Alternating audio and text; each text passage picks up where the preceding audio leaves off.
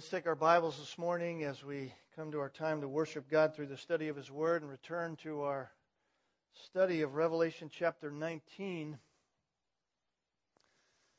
I must admit this morning as we get into the study of the Word, I was telling Debbie this week that I was struggling with my time this week in this particular passage because oftentimes as a pastor you you uh, wonder sometimes or you struggle with God in prayer and say to Him, Lord, how, how am I supposed to tell the people um, what you're telling them here? And they have heard in so many ways and in so many other uh, thoughts in their own mind. I mean, what we read here is not all that difficult, and yet God has for us to hear some things from it again.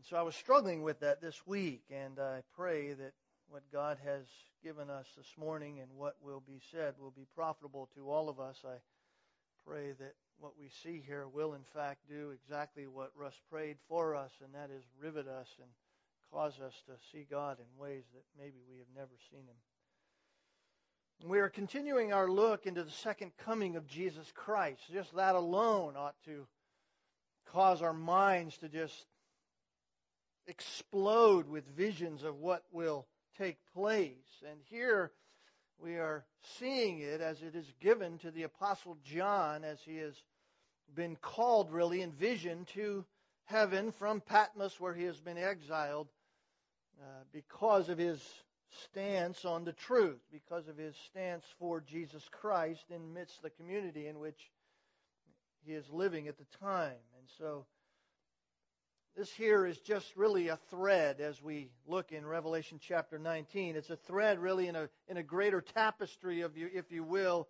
that develops the full picture of the return of Jesus Christ. We read a little bit about that in Matthew 25 this morning and what will take place uh, uh, in the return of Jesus Christ as he uh, separates those who believe upon him that are on the earth from those who do not believe upon him. So the entire event is something truly amazing. And of course, you notice that is what I have entitled this entire section. It is what will be the primary, beyond comprehension event of all time. And all the world will know exactly what is happening. This is history's catastrophic end. This is the end of humanity, at least as we know it. And it is according to the mercy of God and according to the grace of God that we know it ahead of time. That God, by His grace and through His mercy, has chosen to tell us ahead of time. God could have left us in the proverbial dark. God could have never revealed any of this in the book of Revelation as to what is happening in the end. He was under no obligation to tell us. God, in His divine sovereignty, had no obligation in Himself to give mankind any information concerning future things.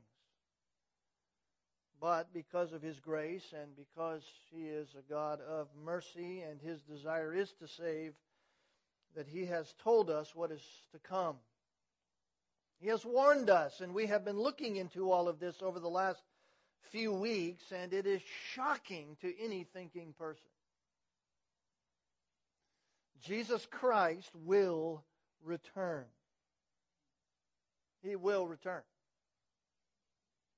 In fact, Second Peter gives us a glimpse into the reality of what people have said throughout the centuries about the return of Jesus Christ. And we're not going to spend time here in 2 Peter, but I just want to highlight this to you. In 2 Peter chapter 3, it says, This is now, beloved, the second letter I'm writing to you, in which I am stirring up your sincere mind by way of reminder that you should remember the words spoken beforehand by the holy prophets and the commandment of the Lord and Savior by your apostles. In other words, I, I want to stir you up so that you remember what we told you. So the purpose of this is for reminder. Peter goes on to say, Know this first of all, that in the last days mockers will come with mocking. People will be mockers. They will be mocking what is being said will happen. And they're following after their own lusts. That's what their mocking is. It's not mocking because what is said about what will come is untrue. It's just simply mocking because they're following after their own lusts, their own desires. And they are saying, Where is the promise of his coming? That's what they're mocking. Really? Christ is going to come? Really? Jesus is coming back? Really? Where's the promise of his coming? For ever since the fathers fell asleep, all continues just as it was from the beginning of creation. In other words, all we've ever known is what we've known, and it seems to have gone on in times past what makes us believe and what would cause us to believe that it will ever change in the future. Where's the promise of his coming? That's what they're mocking. Peter says, For when they maintain this, when they think that way and follow after their own desires, it escapes their notice that by the word of God the heavens existed long ago, and the earth was formed out of water and by water. In other words, it, it, escapes their existence what God has already done. In fact, they have suppressed that truth in their own unrighteousness, following after their own lusts, as Romans 1 says. And so this very reality is escaping their notice as well, that according to what God has said, the heavens existed long ago, and the earth was formed by God, by the word of God, out of what God had formed it from, through which the world at that time was even destroyed being flooded by water. You know what escapes their notice? The flood. Creation and the flood escapes their notice as if those are historical fables. Never happened. And Peter says, because that escaped their notice, even the present heavens and the earth by the word are being reserved for fire, kept for the day of judgment and destruction of ungodly men. But don't let this one fact escape your notice. That with the Lord, one day is as a thousand years, and a thousand years as one day. The Lord is not slow about his promise, as some count slowness, but he's patient toward you because God is not desiring for any to perish, but all to come to repentance. You see, God is a merciful God. God is a gracious God. And God is continuing in his patience. And his patience is continually being assaulted by humanity. And God's patience continues on until all those whom God has chosen to save are saved. And just because that hasn't happened yet doesn't mean it will not happen. That's Peter's point. That's why in verse 10 he says, The day of the Lord will come like a thief. It'll come when you don't even realize it, it'll come when you don't even know it. The heavens will pass away with a roar, and the elements will be destroyed with intense heat, and the earth and its works will be burned up. What sort of people ought you to be because of these things in all holiness, holy conduct, and godliness, looking for and hastening the coming of the day of God? You see, our response to these things is not what the mocker's response is. Our response is to hasten the coming of this very day. Jesus Christ will return, but he will not return the second time as Savior. He is not coming back as Savior, he is coming back as Judge. Jesus Christ is not coming back so that he might seek and save that which is lost. Next time Christ comes, he is coming with the intent of judgment. We have seen much judgment take place throughout our entire study of Revelation. But none will surpass what is to come. Much of humanity, with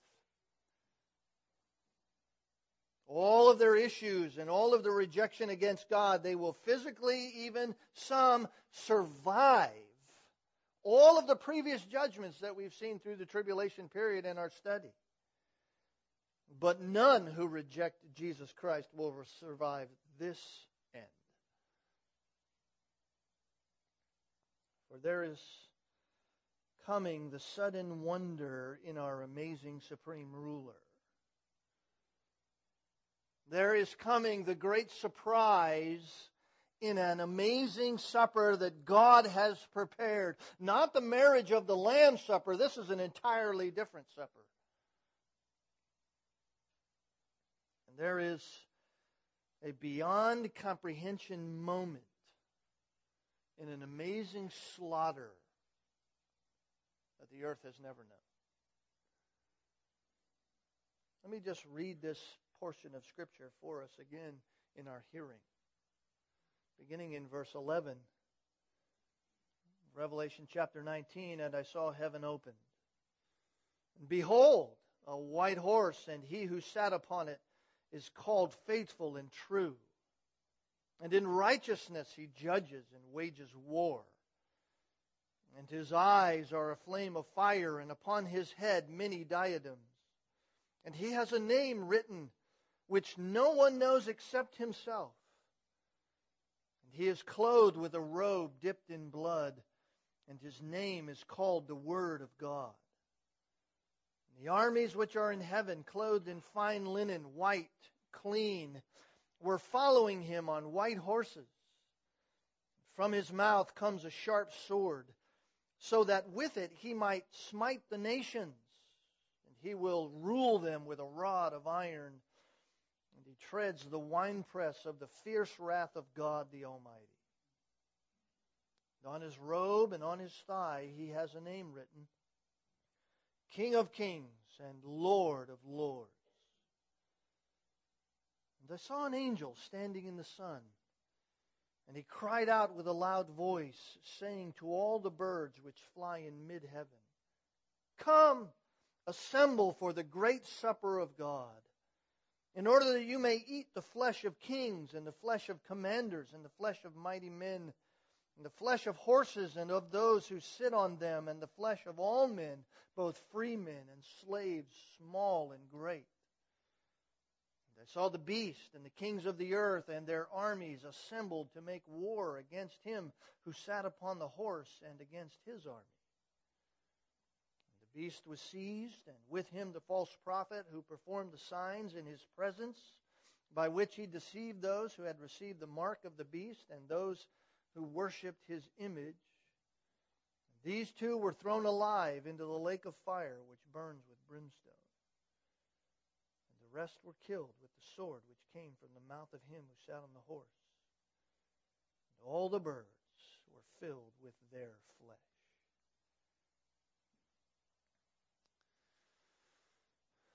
A graphic scene. The faithful and righteous one, Jesus Christ, is coming to judge, and he has everything he needs to carry out this judgment. We saw last Lord's Day, he, he sees everything. He has eyes that are a flame of fire. They are all consuming. They are all illuminating. They are are the omniscience of God in knowing all things and seeing all things. This is Jesus Christ. Nothing is hidden from his glare, nothing is hidden from his knowing. He sees down to the deepest recesses, even to the secret places of a man's heart, and knows exactly what is there. Nothing will escape his notice. Jesus Christ always and also carries all the authority necessary. His head, he has on his head many diadems. Not that there is a train of crowns following him, but that just implies the reality of all authority being in Christ. He has every authority to carry out the judgment necessary upon the earth. He sees it all and has authority over it all, and he has resources of power available only to him is a name upon which no one knows except himself. No one knows except how how does that work in the Godhead? I don't know. How is it that Jesus Christ can know something that potentially the, the rest of the Godhead don't know, and certainly no human being knows? I don't know. But somehow, here it says that he has a name written which no one knows, and it doesn't stop there. It, it, it emphasizes the reality of him knowing by saying, except himself. It's an emphatic way of saying it. God is known by his name. The resources of God, uh, all the characteristics of God are described by his very name. Here, the reality is that there are resources to Christ in him to carry out this judgment that is known to him. And he is dressed for war.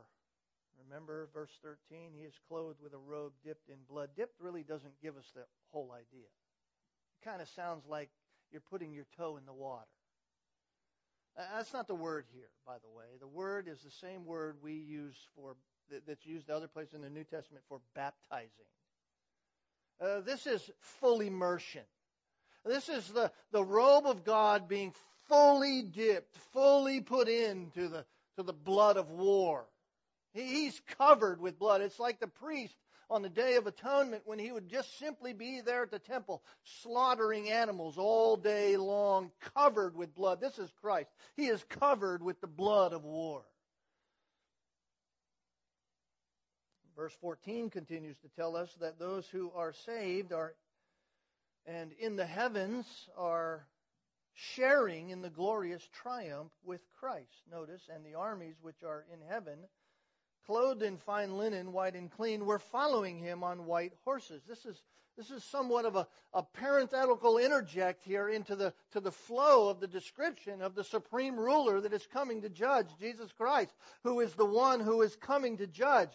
This is almost a little parenthetical uh, encouragement to all those who are saved. The armies which are in heaven are coming with Christ. These are not angels.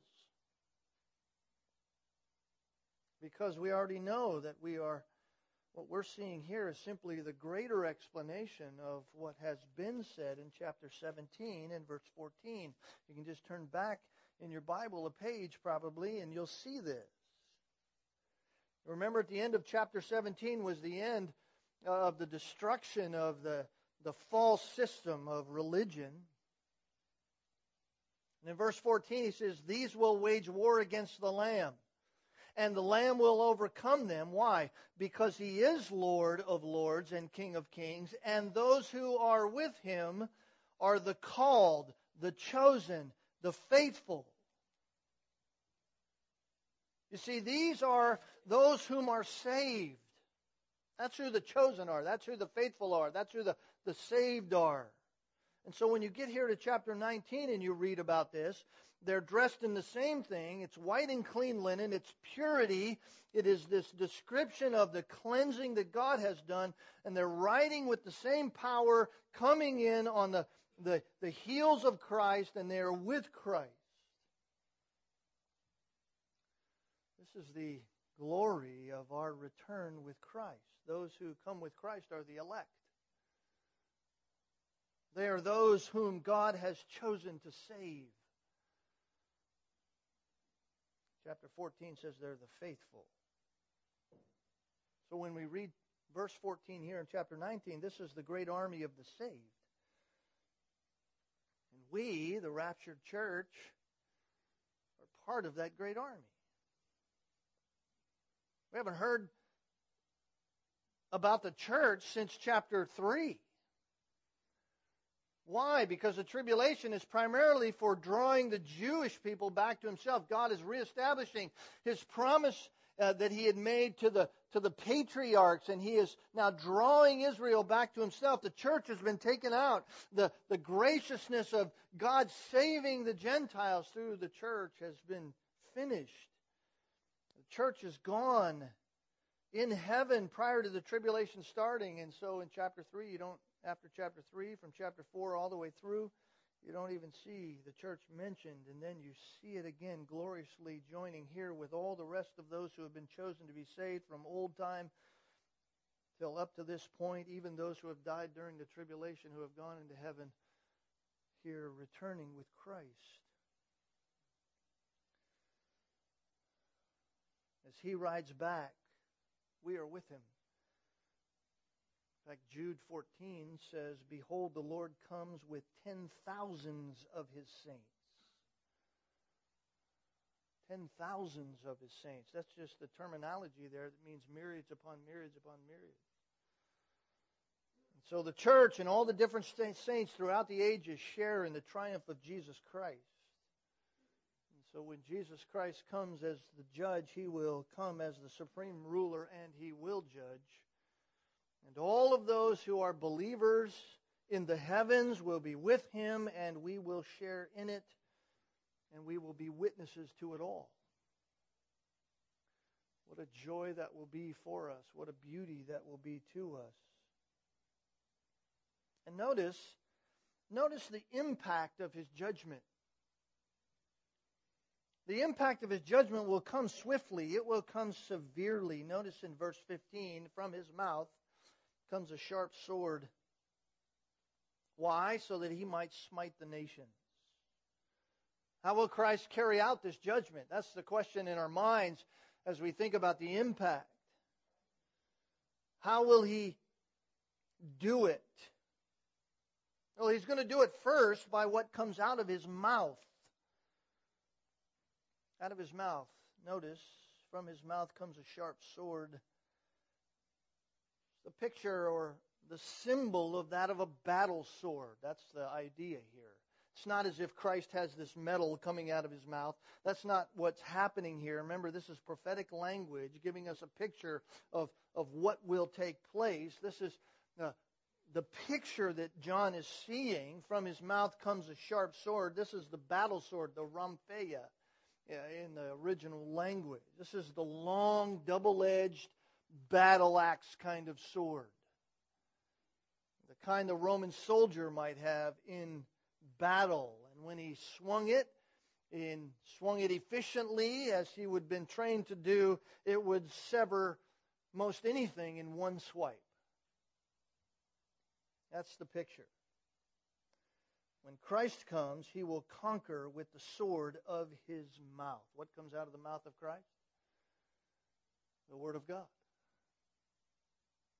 He will smite the nations with the word. I find this very, very encouraging to us as we hear what the scriptures are, right? Hebrews chapter 4, verse 12. The, the word of God is sharper than any two-edged sword. It divides down to the joints and marrow, to the thoughts and the intentions of the heart. The word of God is such a precision instrument, such a, a, a, a divinely strong, powerful instrument that it gets down to the very things that men think they can hide. It will divide the thoughts and intentions of the heart. It doesn't just tell you what actions are right and what's wrong. This isn't a book of, hey, this is a do, this is a don't. Certainly there are plenty of those, but it, it gets down to the reality of why you do what you do. The thoughts and intentions of the heart. It's sharp like that. God's word penetrates to those places in the human heart that no one sees. That none of us could ever even look at, and even if we could see it all, we'd be sickened to our very core. God decrees and judges the thoughts of a man. The Word of God scrutinizes shines its light upon the intentions of the heart of man, and the judgments of the Word of God upon that are always true and always right. The Bible says in Jeremiah chapter 17 and verse 9 that the heart is more wicked than anything else. It's right. It's right.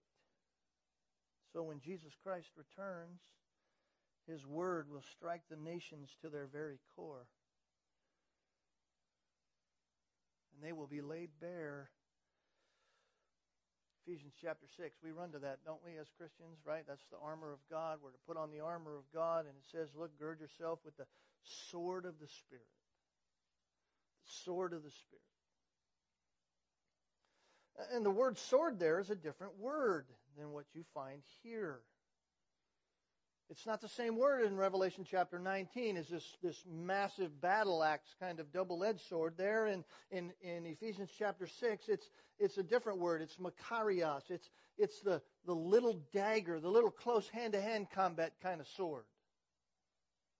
In other words, the scriptures as a whole and individually in every little part are like a, a surgical knife. They're like the, the surgical instrument that exposes every sinfully diseased place in the heart of man. That's what it does. You don't want to have heart surgery done with a butter knife. You don't want to have it done with a chainsaw. You want to have it done with a surgical knife in the hands of a professional who's only going to remove exactly what needs to be removed. Nothing is more precise, nothing is more powerful. Christ is coming like that. He's coming with His Word. I love that. I love that. We like for Christ to come with some kind of big, double barreled 20 millimeter cannons on both sides, just laying everybody low, you know what Christ is coming with? The very thing you have sitting on your lap. He's coming with the Word of God. And He will strike every anti Christian with the Word of God. Is it any wonder that Paul said in Philippians chapter uh, uh, Philippians that every tongue will confess, every knee will bow, that, and every tongue will confess that Jesus Christ is Lord. They'll have no option. Secondly, it says he is coming with a rod. He will rule them, verse 15, with a rod of iron. I find this fascinating. Fascinating. Because the word rod here is the same word where you here in the New Testament and other places where it talks about the elders, they are to be shepherds, where Jesus Christ in John 10 is the shepherd, the great and good shepherd. It's the word for shepherd. The word rod here is the word for shepherd because the, the rod, the staff of a shepherd, uh, was the picture of a shepherd. When you look at the, the, the, the rod of a shepherd with the crook on it, you know exactly what that is. You know that means shepherding. That's the word here. He will shepherd them with a rod of iron. I think this is very interesting because normally a shepherd's staff was was wood. It, it, was hard, but it had some some pliability to it, and it was used by the shepherd to lead and to to gently persuade the sheep in the direction they were to go. There were times often that the shepherd might have to go and be a little more diligent, even pick the sheep up and carry them away. But notice here that Christ will have a rod of iron. He's going to shepherd them with a, with a stiff rod, with, with an unbreakable rod, with an unbendable rod, and with it he will rule them. This is hard and crushing. Christ will come to shepherd with a staff that will not be gentle. The good shepherd of John chapter 10 will come as the destroying shepherd. Why? Why is he going to destroy them? Just like we heard in Matthew chapter 25 when Russ read that passage, because they are not sheep. They're not his own, as John 10 says. With this rod, the sheep are coming. They're going to come before them, and the or the goats will come before them. The real sheep are coming with him. Remember verse 14, the armies which are in heaven, they're coming with him, and they are protected by him, and he is using this rod to destroy the enemies. That tells us that the judgment of Christ will be instant. It will be swift. It will be righteous. I like that because it's very difficult in our day and age to find justice that is righteous today. Judgment that is righteous, where true justice is in our day and age both slow and unbalanced. The Godhead has given the law, and Christ will execute it. And he will execute it with absolute sovereign perfection. So he has the word from his mouth. He has the, the shepherd's rod that is like iron. It is unbreakable, unbendable. And then, third, he will speak his word, he will wield the staff, and then he will tread the winepress of the fierce wrath of God the Almighty. My wife and I this weekend went and saw Exodus, Gods and Kings, the new Hollywood thriller or whatever. Uh, if I were you, I would not really waste your money. Interesting about all I can say. It was interesting. It had some biblical accuracy, I guess, if I could use the word accuracy, and then it took its Hollywood way. But no Hollywood writer could come up with a more graphic picture than what you see right here. In ancient times, it's interesting, in ancient times, grapes were collected, put into a large vat or on a, a big stone slab, and either men would climb into the vat and crush them, or they would roll a big, large rock over them and crush the grapes so that the juice would come bursting out and go everywhere and drain into the, the vats that they were getting the juice. Now, take that picture and go right here with it because this is the scene described by heaven. As Christ comes to carry out divine judgment, and the winepress of God is full. It's not full with grapes, it's full with the picture here is humanity. It's full with those that, that he has laid the swath of his sickle across the earth and the grapes have been gathered. The, the humanity, the, the rejectors of him have been gathered and they are thrown into the winepress of God and is and, and it is full to the very brim and his heated wrath bursts out. Christ is the one who is treading the winepress of the fierce wrath of God. Fierce wrath, thumos orge. That is the word where we get thermometer. What's a thermometer do? It, raise, it, it measures the temperature. This is the, the rising temperature of God's breathing anger and righteous anger being poured out. God's patience has been tried. It has been tried throughout the ages by the wickedness and rebellion and blasphemy of men. And now, here in Revelation chapter 19, the gathered armies are there against God, and they are but grapes. Christ is about to tread the winepress. What an impact! What an impact. And where the warrior would normally carry his sword on his side, draped across his side, here there is a name written, verse 16, on his robe and on his thigh. That's across here. He has a name written King of Kings and Lord of Lords. Behind the action of the sword lies the authority, the mightiest sovereign of all creation. I was reading this and I was thinking of Pilate's mocking words when he stood before Christ as he was here as the God with us, Emmanuel, standing there at this mock trial that humanity had, and God is standing there willingly being tried by humanity that he has created. And Pilate asks him the very question, Are you a king? And here is the answer of heaven. He is not just a king, he is the King of kings and Lord of lords.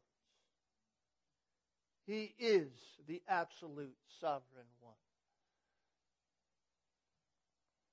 So all the enemies are to be judged. That's where rejected mercy and rejected grace always go, doesn't it? It always goes to that place. Rejected grace, rejected mercy always goes to the place where judgment happens. When Christ came the first time, they killed him. They rejected his mercy. They rejected his grace. They said, We want none of you. They killed Christ. They hung him on a cross. The people openly blasphemed God. Mankind has become more and more wicked as time has marched on. So, in the end, this is God's answer. The wickedness of men reaches the pinnacle. It gets to the place, and Christ, the executioner, comes back to execute. We, we don't need to be confused. The picture is very clear. There is no, hey, by the way, there's this middle zone that's a safe zone, and if you get into the safe zone, you'll be okay. There is none of that. The picture is clear. You either are for Christ or you're against Christ. So, in the return of Christ, you have this amazing supreme ruler. Secondly, you have this amazing supper gathering. This will go quickly. Notice. And I saw an angel standing in the sun. Verse 17, he cried out with a loud voice, saying to all the birds which fly in mid heaven, Come, assemble for the great supper of God. This is intriguing. This is very intriguing to me because the battle of the great day of God the Almighty is only seen here as we read Revelation 19. It's only seen from the aftermath. You notice we see the, the supreme ruler coming, and, and, and then we don't have any of the battle details. We just see the aftermath. Why? Because this really isn't a battle at all at least one in the classic sense that we know of battles. This is simply a complete and utter destruction of all the satanic forces from just one word of Christ. If you don't think the Word of God is powerful, folks, look at that. Christ will speak the Word and it's done. If you don't believe Genesis and God speaking the word into speaking everything that is exists into existence, everything being upheld by the word of his power, then nothing will convince you about God because this is the end. You already know who God is from the beginning.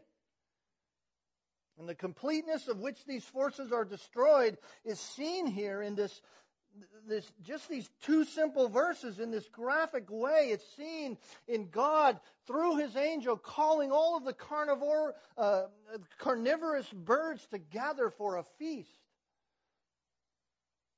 This is incredible. Back several years ago, probably in the early 90s, I was privileged to hear this book taught. And when we got to this point, uh, there was given some very helpful information as to how God might do this. You ever think about that? All the birds in mid heaven are going to come and assemble. Uh, all the carnivores. How, how are they going to do that? Right? Remember, we're speaking about Israel here. Small piece of land over in the Middle East. It's only about 150 miles long, north to south, and and maybe 50 miles wide. Not a big piece of property. But Israel is known as the land between, by the way. That's what it's known as. The land between. Why? Because it's a land bridge between Africa to the south and Europe to the north. You have the Mediterranean Sea to the west, you have the, the deserts to the east. Uh, so the real passageway from north to south is through Israel. In fact, in Solomon's day, that was called the King's Highway. And God, think about this, God, by his creative design, has made it such that all of the migration patterns of the birds from north to south, south to north, and even some from the west to south and west to north, all fly over and through and near Israel. What a coincidence.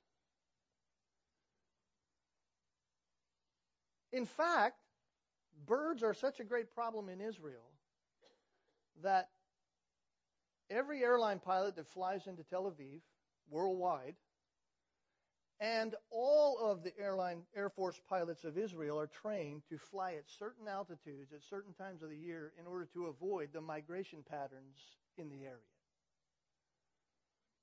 Because bird strikes are very prevalent.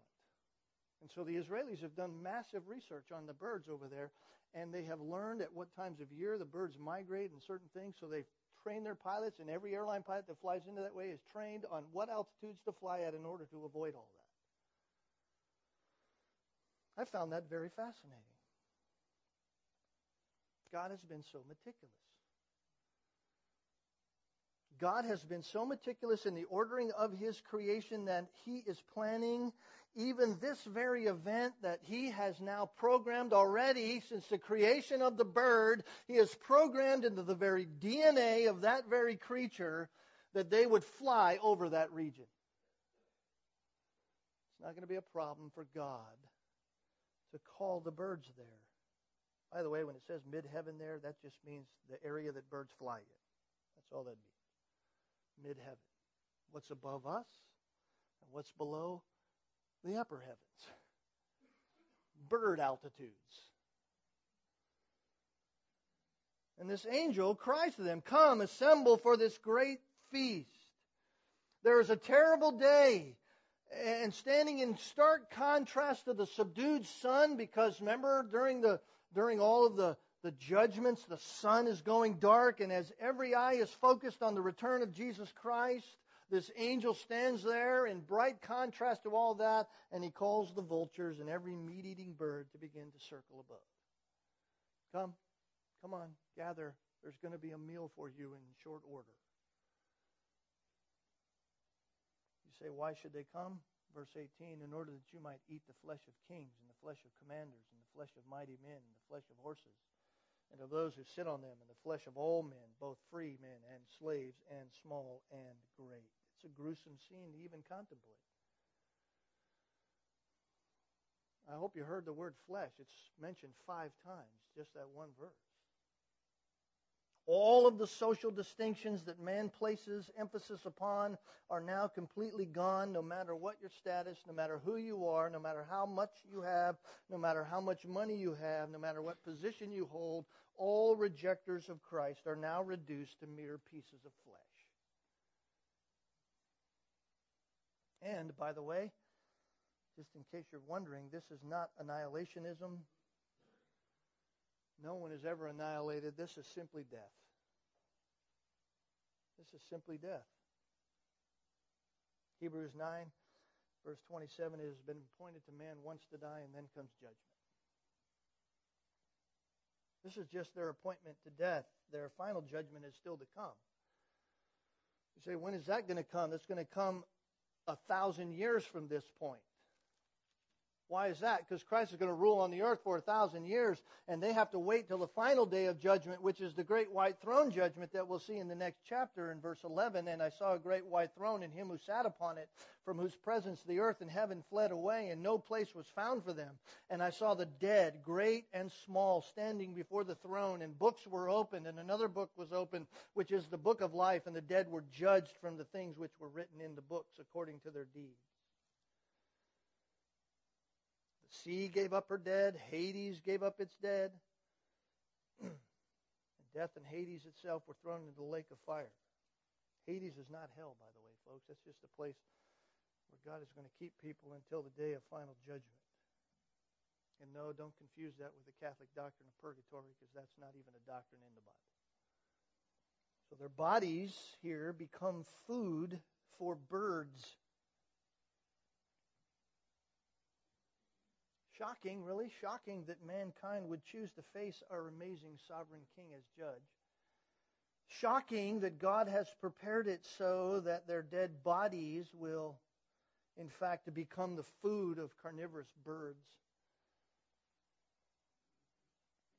But then there's this third, John sees the amazing slaughter sees the amazing slaughter. Verses 19 to 21 And I saw the beast and the kings of the earth and their armies assembled to make war against him who sat upon the horse and against his army. We know who that is. That's the Antichrist. That's the false prophet. That's all the kings who have come to join together with him. They're there now surrounding Israel, surrounding Jerusalem and that place to try to do away with God once and for all. Verse 20 says, And the beast was seized, and with him the false prophet who performed signs in his presence. So the confrontation takes place, the battle of Armageddon. Satan and his followers stand against Christ. They're attempting to defy heaven. Psalm 2 says, the nations get in an uproar, and God just sits in heaven and laughs. I thought that somewhat ironic. This here, folks, is the laughter of God in action. God just laughs. Go ahead, do your thing. Reject me. And through his divine laughter, he immediately seizes the ringleaders, the beast and the false prophet. The word for seized is violent arrest. They are violently arrested, quickly arrested. Uh, they are they are taken as if they, they didn't even realize what was happening. Those who had carried out such deception and through it ruled over the day are immediately apprehended. And all of the armies of Satan now are standing there leaderless. You want to get to the to the main deal, you want to stop the armies, then cut the head off of the serpent.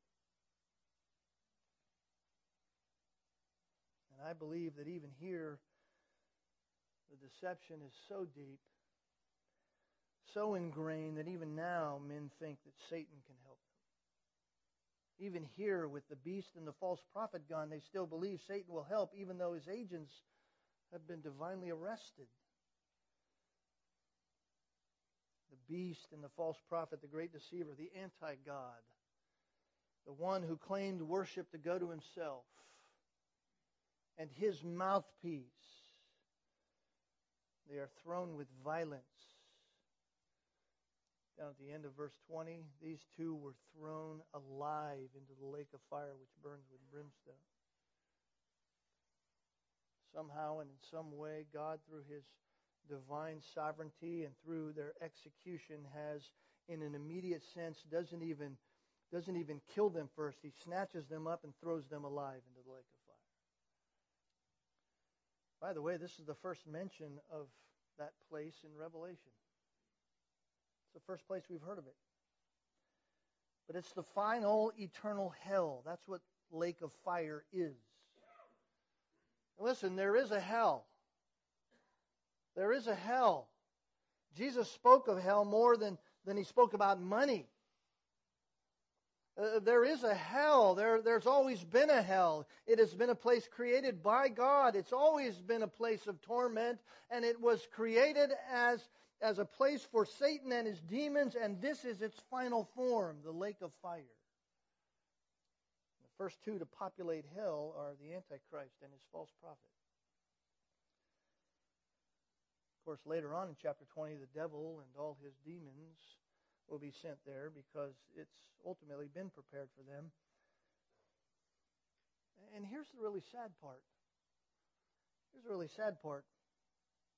All of the unbelievers at the end of the great white throne judgment, they will be taken and sent to the lake of fire. And they will be there in torment with Satan and with the false prophet and with the Antichrist, the beast, forever and ever and ever. It's where they will spend their eternity. Say, what happens to the rest of the people who weren't killed after the, or, or that were still there after the beast and the false prophet is seized? Verse 21, the rest were killed. They're killed with the sword that came from the mouth of him who sat upon the horse, and all the birds were filled with their flesh becomes a carnivorous feeding frenzy. No roar of gunfire, no clash of armor, quick and silent. The death dealing sword that comes from the Lord's mouth will sweep through the ranks of the rejectors, and no one will survive. The only ones who will even come through this at all will be those who are the elect.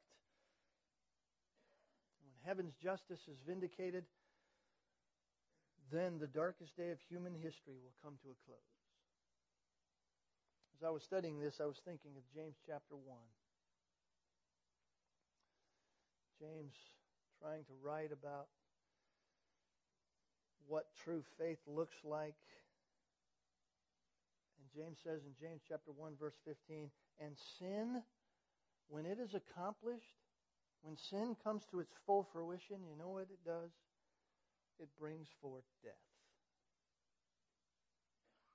That's the best sin can do. And that's what we see here. This is sin to its final end. What a graphic scene. Every time I read this, every time I'm studying this, I'm being reminded of why God told us this. He told us this so that we might know ahead of time. Jesus told the disciples in the Gospels, I'm telling you these things so that you might know ahead of time. Why? So that we might be fully, completely energized to give people the only way to escape. That's why. It's not so that we can sit around and go, boy, I wonder if today's the day. That's not the issue. God told us this so that we might be energized to tell people, listen, this is what's to come and here's the way of escape. It's in Jesus Christ and Jesus Christ alone. Who would ever desire to be among those who reject? Who? And yet many will. But God has made those who believe ministers of reconciliation, Paul said. We are ministers of reconciliation. That is our job. That is our task. We have the answer. We have the answer to the only way of escape and that is through the good news of Jesus Christ, our Savior. He is real. Death is real. This moment is real. And God told us about it so that we might be that flashing light of warning with gospel truth to others. We can't save them, but we can and we must be the foghorn we must blow in a sea of sin, in the fogginess of sin. We must blow with loudest voices so that they might not crash on the rocks of unbelief. That's why God told us this. The next event in the chronology of Revelation is the establishment of Christ as king on the earth for a thousand years. We'll get to that next we'll get to that next time. Would you pray with me? Father,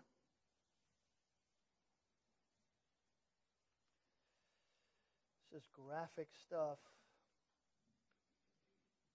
Incredible to even get a glimpse at it I wonder sometimes, had you told us every little detail, would we even be able to read it? Would we be able to even absorb any of it? Would our eyes have to be turned away at the gruesome reality of what is to come? Yet you have told us what you have told us for the sake of us being ministers of reconciliation. That's why we're here this morning. We want to be equipped. We want to know these things. We want to be able to tell others of what is to come. Surely there's even in our midst those who, who have acquiesced to the intellectual assent of knowing Jesus Christ. They, they believe facts, but they don't really believe with faith. And maybe they're even they're sitting here deceived this morning, thinking they're okay, thinking they're part of those who, who know Christ by faith, but really they're just playing a game, convincing themselves, certainly not convincing anyone else, and surely not convincing you. So, Lord, we pray that that these things would be on everyone's heart. For those who truly know you, that these would be on their heart, that they might be propelled to share the ministry of and grace of you to save through your Son, Jesus Christ. To those who are here and playing games with faith or playing games with their knowledge of you or saying they know you but really don't, Lord, may this be a reality upon them that they will face the eternal judge if they have not placed faith in Jesus Christ, turn their backs on themselves and their sin and all that they hold dear to themselves for the sake of their own life before you, and entrust themselves to you. Maybe, maybe there's even somebody here who's never heard this. Maybe this is all new. Maybe they're sitting there in their own heart of hearts, even saying, Who is this guy? What in the world's he even talking about? Lord, we pray that you would open their eyes. Cause the blinding scales of sinfulness to fall from their eyes and help them to see the truth as it is. Help them not push it away and suppress it in their own unrighteousness, but that they would embrace it and see their sin, turn from it, and embrace Jesus Christ. That's our hope. It's our desire. And so we say, Lord Jesus, come. Come quickly, even. And at the same time, we pray, Lord, save this day. For this day is the day of salvation for all who would believe. And so that's our prayer. In and through your Son and to his glory, we pray.